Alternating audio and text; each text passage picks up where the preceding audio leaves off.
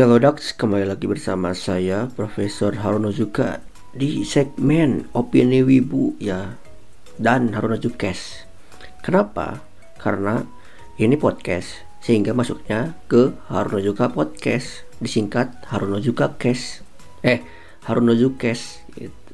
Nah, karena jajak pendapat sesuai di hashtag yang di deskripsi itu opini wibu itu jajak pendapat wibu itu pakai hashtagnya opini wibu gitu ya jadi informasinya sedikit seperti itu nah sekarang saya akan membacakan kembali melanjutkan jejak pendapat dari para VTuber fans terkait dengan fenomena perkembangan VTuber khususnya di Indonesia. Ya, kemarin sudah dibahas beberapa pendapat dan sekarang kita lanjutkan karena keburu kepanjangan. Saya mencoba ya jangan lebih dari 20 menit lah ya. Kemarin yang pertama itu kan yang tentang alasan kamu menjadi VTuber kan setengah jam gitu ya. Nah pengennya sih lebih cepat gitu. Jadi kita lanjut ke pendapat selanjutnya. Ya dan tak lupa saya ucapkan terima kasih kepada 99 responden yang sudah mengisi ya pendapat ini ya. Saya minta sebetulnya minta data mereka sedikit gitu ya tentang nama, region gitu kan sebagai ya alasan saya sih untuk mengetahui lah kalian tuh orang mana gitu kan. Nah, minimal gak usah nama asli juga nggak apa-apa gitu kan. Jadi biar kalian juga kena encourage itu berani untuk mengeluarkan pendapatnya gitu. Siapa sih gitu kan dari mana gitu. Siapa tahu bisa kenalan gitu ya. Nah jadi nanti paling namanya akan dimasukin ke deskripsi kali ya untuk sebagai tanda terima kasih saya. Oke baik kita lanjutkan membaca pendapat dari kalian semua. Eh, ini mah udah ya kemarin nih. Saya mau menyambut baik karena setahu saya Indonesia adalah salah satu negara yang paling minat menonton virtual YouTuber. Iya, benar karena banyak juga gitu. Karena kan secara Indonesia kan secara populasinya kan 270 juta. Dan sekarang kan lagi sensus ya. Bisa jadi lebih gitu. Nah, ambil aja satu persennya.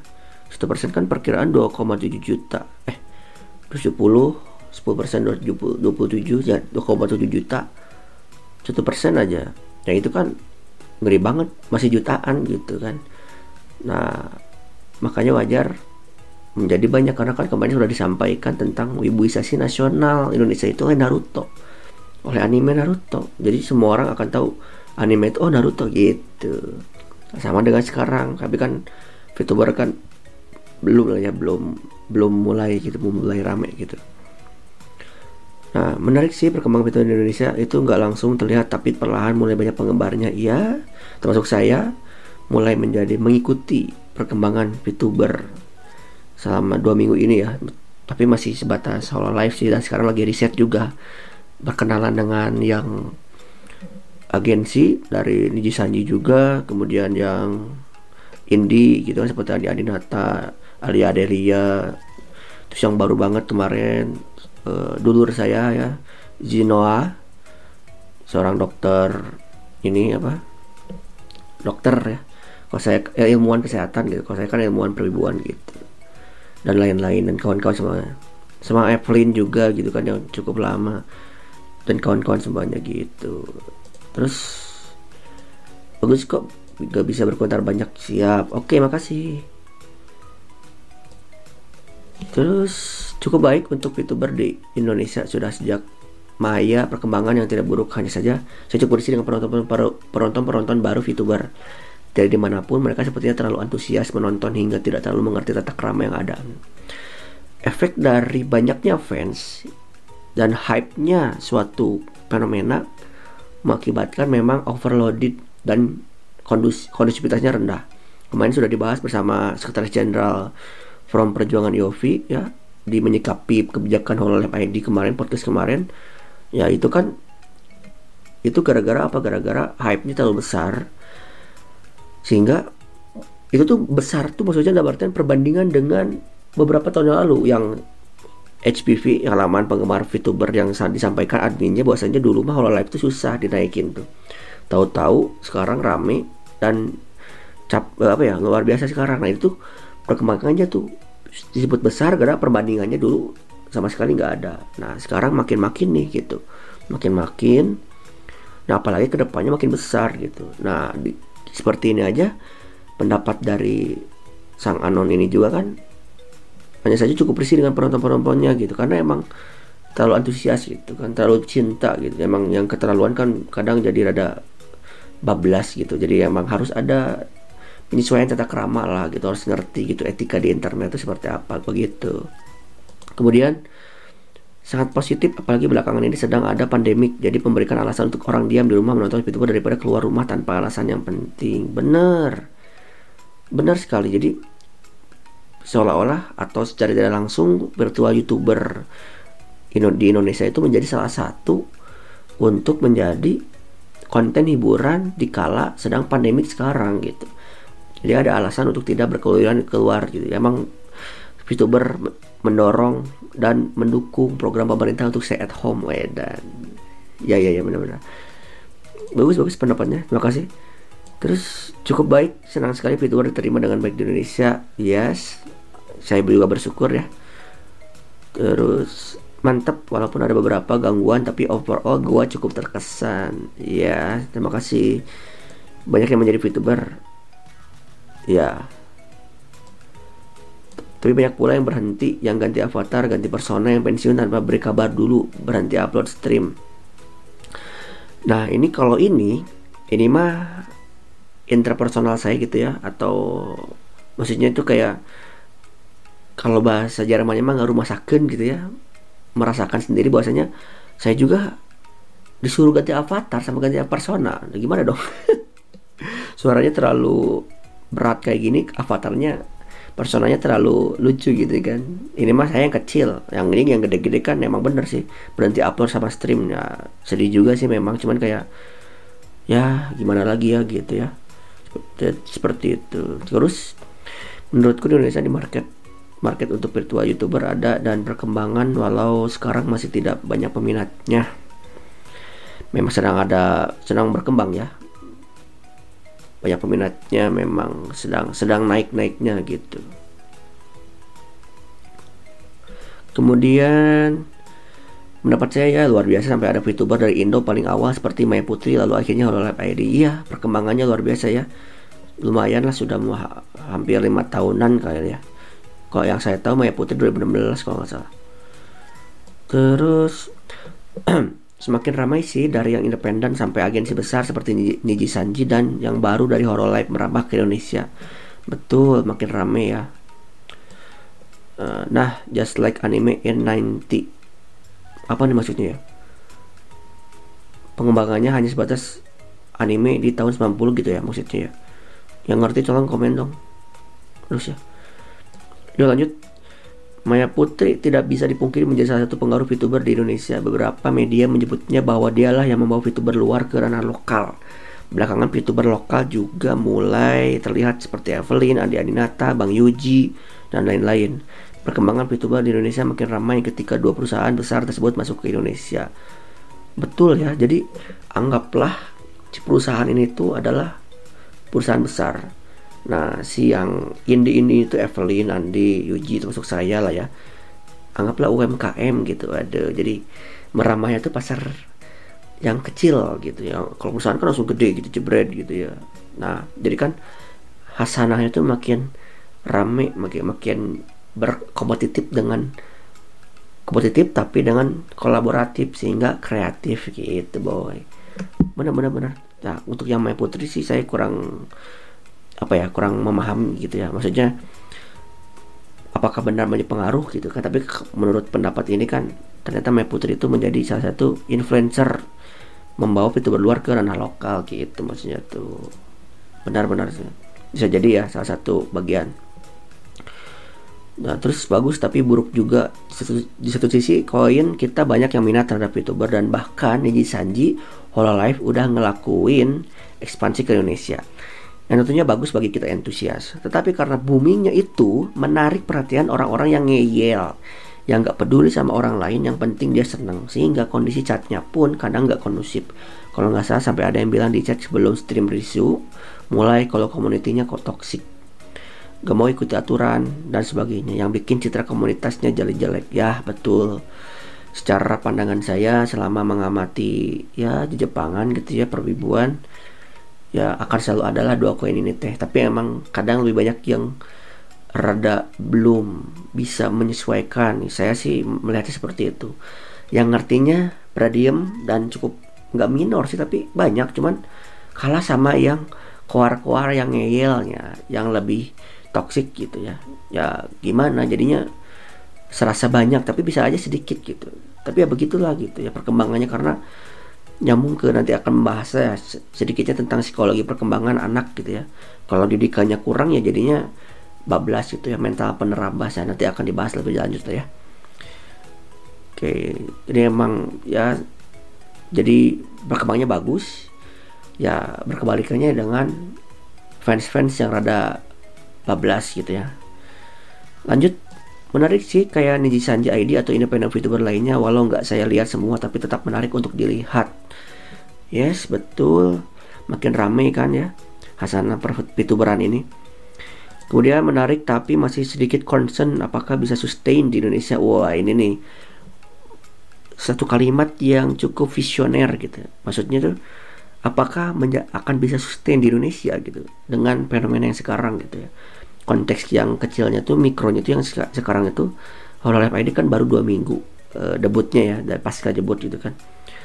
Bakal sustain gak sih gitu kan? Apakah bisa yang setia bakal bertahan yang nggak setia bakal mundur seperti yang admin HPV pendapat kemarin sampaikan itu juga bisa jadi senada lah gitu ya. Benar-benar lanjut eh, welcome banget sih tapi juga gue juga berharap mereka banyakin pakai bahasa Inggris biar peminat dari luar juga bisa menikmati konten mereka.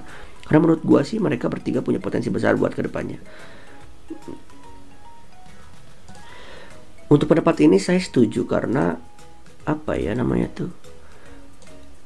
Ketiga trio Hololive ini ya khususnya gitu ya yang uh, Ayunda Risu, Mona Nova ya kan?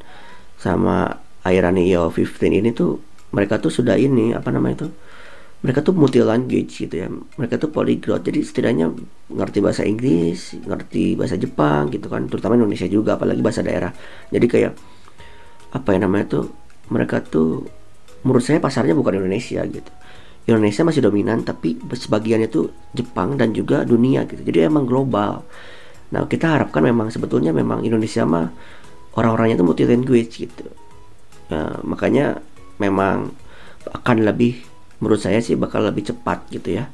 Lebih cepat tenar gitu. Karena beberapa yang kemarin juga nonton yang risu gitu ya.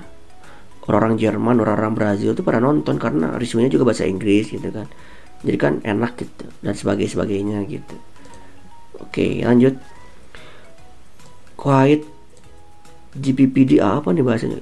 Kayaknya quite good deh yang jelek hanya wibu receh dan hater yang sering komen tidak jelas saat para VTuber live streaming. Nah, wibu-wibu receh ini kan receh dan recet ya kan bahasanya mah.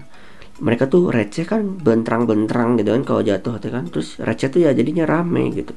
Dan hater juga jadi kayak ya mereka kan yang paling berkoar gitu ya. Jadinya gaduh gitu, gak kondusif. Nah, itu yang menjadi hasanah per tuh jadinya gak nyaman, wajar. Tapi wajar itu udah artian wajar jadi nggak nyaman iya gitu kan ada ada mereka. Tapi dah gimana gitu ya? Self controlling sih yang paling utama mah. Karena kita nggak bisa ngubah orang kalau mereka nggak ngubah diri sendiri gitu. Ya jadi ya kita berjuang sama-sama lah ya untuk menjadikan ekosistem VTuber tuh makin baik gitu. Kemudian lumayan pesat apalagi setelah VTuber-VTuber Indonesia beragensi debut. Sebelum sebelum itu lumayan main mandak karena independen juga kontennya masih belum merambah wibu-wibu Indo. Kekuatannya live stream sih. Oh gitu. Jadi ini dia rada kritik nih ya. VTuber VTuber Indonesia ke sebelumnya itu mandak karena yang independen VTuber independen independen itu juga kontennya masih belum merambah wibu-wibu Indo. Kekuatannya live stream gitu. Oh iya. Jadi kan yang saya ketahui sih selama riset selama dua minggu ini menjadi VTuber fans tuh uh, utamanya tuh emang kontennya di live stream sih sedangkan nggak semua para wibu itu bisa mengikuti live stream gitu. Apalagi saya gitu kan youtuber yang nggak bisa live stream.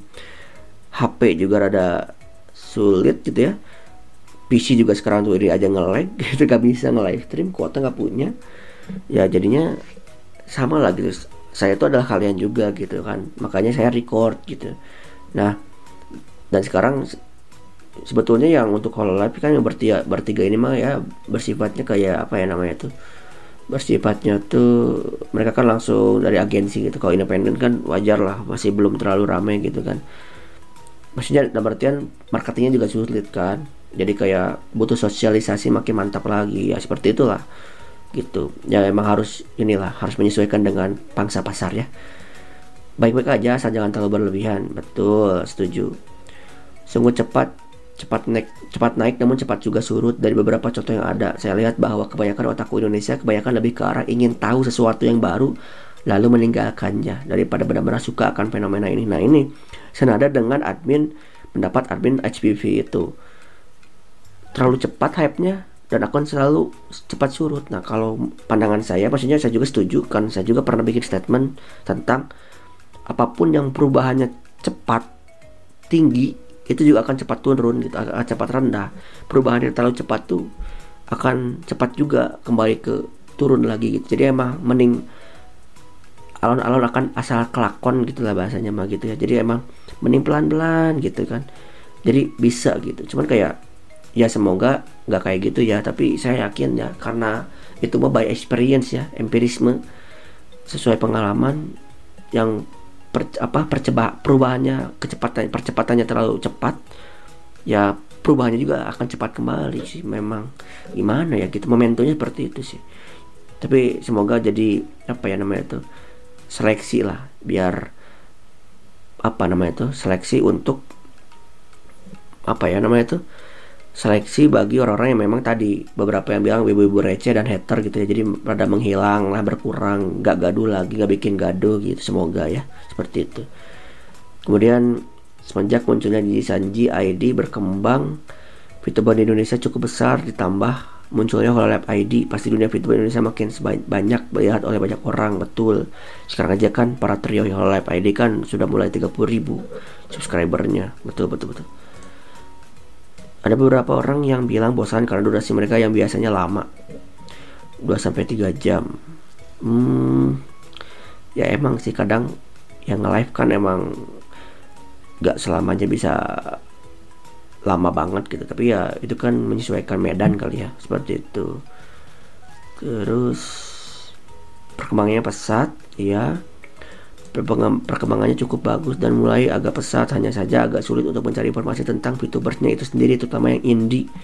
Ya memang. Jadi emang kadang perusahaan makan punya marketing punya punya produser punya tim lah. Indie kan independen gitu. Timnya juga kan nggak terlalu ini gitu wajar lah. Beda pasar gitu ya. Maksudnya meraih pasar itu rada sulit gitu maksudnya tuh Terus perkembangannya bagus bahkan sampai di Sanji dan Hololab, saja tertarik melebarkan sayap ke Indonesia. Karena paksa Indonesia itu banyak gitu. Apalagi sekarang gimana ya semuanya stay at home bakal nonton juga tuh. Ya gimana gitu. Mengembang karena yang lebih baik ya sangat bagus katanya. Nah ini nih analoginya bagus nih. Sayangnya seperti kentut muncul dan hilangnya tiba-tiba ya wajar sih karena kebanyakan VTuber indie. Bisa jadi kekurangan biaya atau semacamnya. Nah ini yang mungkin fenomena yang indie atau yang ah, perusahaan juga kalau tahu-tahu hilang gitu kan. Muncul rame tahu-tahu hilang gitu kan. Ya karena kekurangan biaya dan sebagainya. Ya, ya gimana ya namanya juga kan masih baru gitu. Seperti itu. Itu juga yang bikin VTuber Indo kurang populer di negara sendiri gitu ya. Ya sebetulnya ya juga sih bisa jadi gara-gara yang datang ke Jep, dari Jepang ke Indonesia itu kan yang Indonesia juga makin ber apa ya pasarnya bisa dibilang terebut ya bisa juga sih gitu. Memang gimana lagi gitu. Sampai perlahan hilang satu persatu. Nah ini juga nih. Rada riskan sih memang rada begitulah fenomenanya gitu ya. Peaknya tuh cepat banget ke atas cepat turun gitu. Emang dipertanyakan lah sustainability-nya gitu Ya baik karena sudah hampir 20 menit jadi kita akhiri dulu segmen kali ini. Kita lanjutkan di video selanjutnya, di podcast selanjutnya. Tetap akan membaca pendapat kalian karena saya akan mengapresiasi saya tuh benar-benar bangga dengan kalian yang bisa memberikan pendapatnya meskipun melalui Google Form gitu nah siapa tahu dengan wadah ini kalian juga bisa memberikan pendapat memberikan pandangan kalian gitu ya jadi unpopular opinion gak masalah yang penting kayak saya belajar dari kalian karena saya juga butuh belajar dari kalian. Banyak banget gitu. Ya jadi jangan lupa untuk like, comment, subscribe dan sebarkan video ini ke media sosialmu.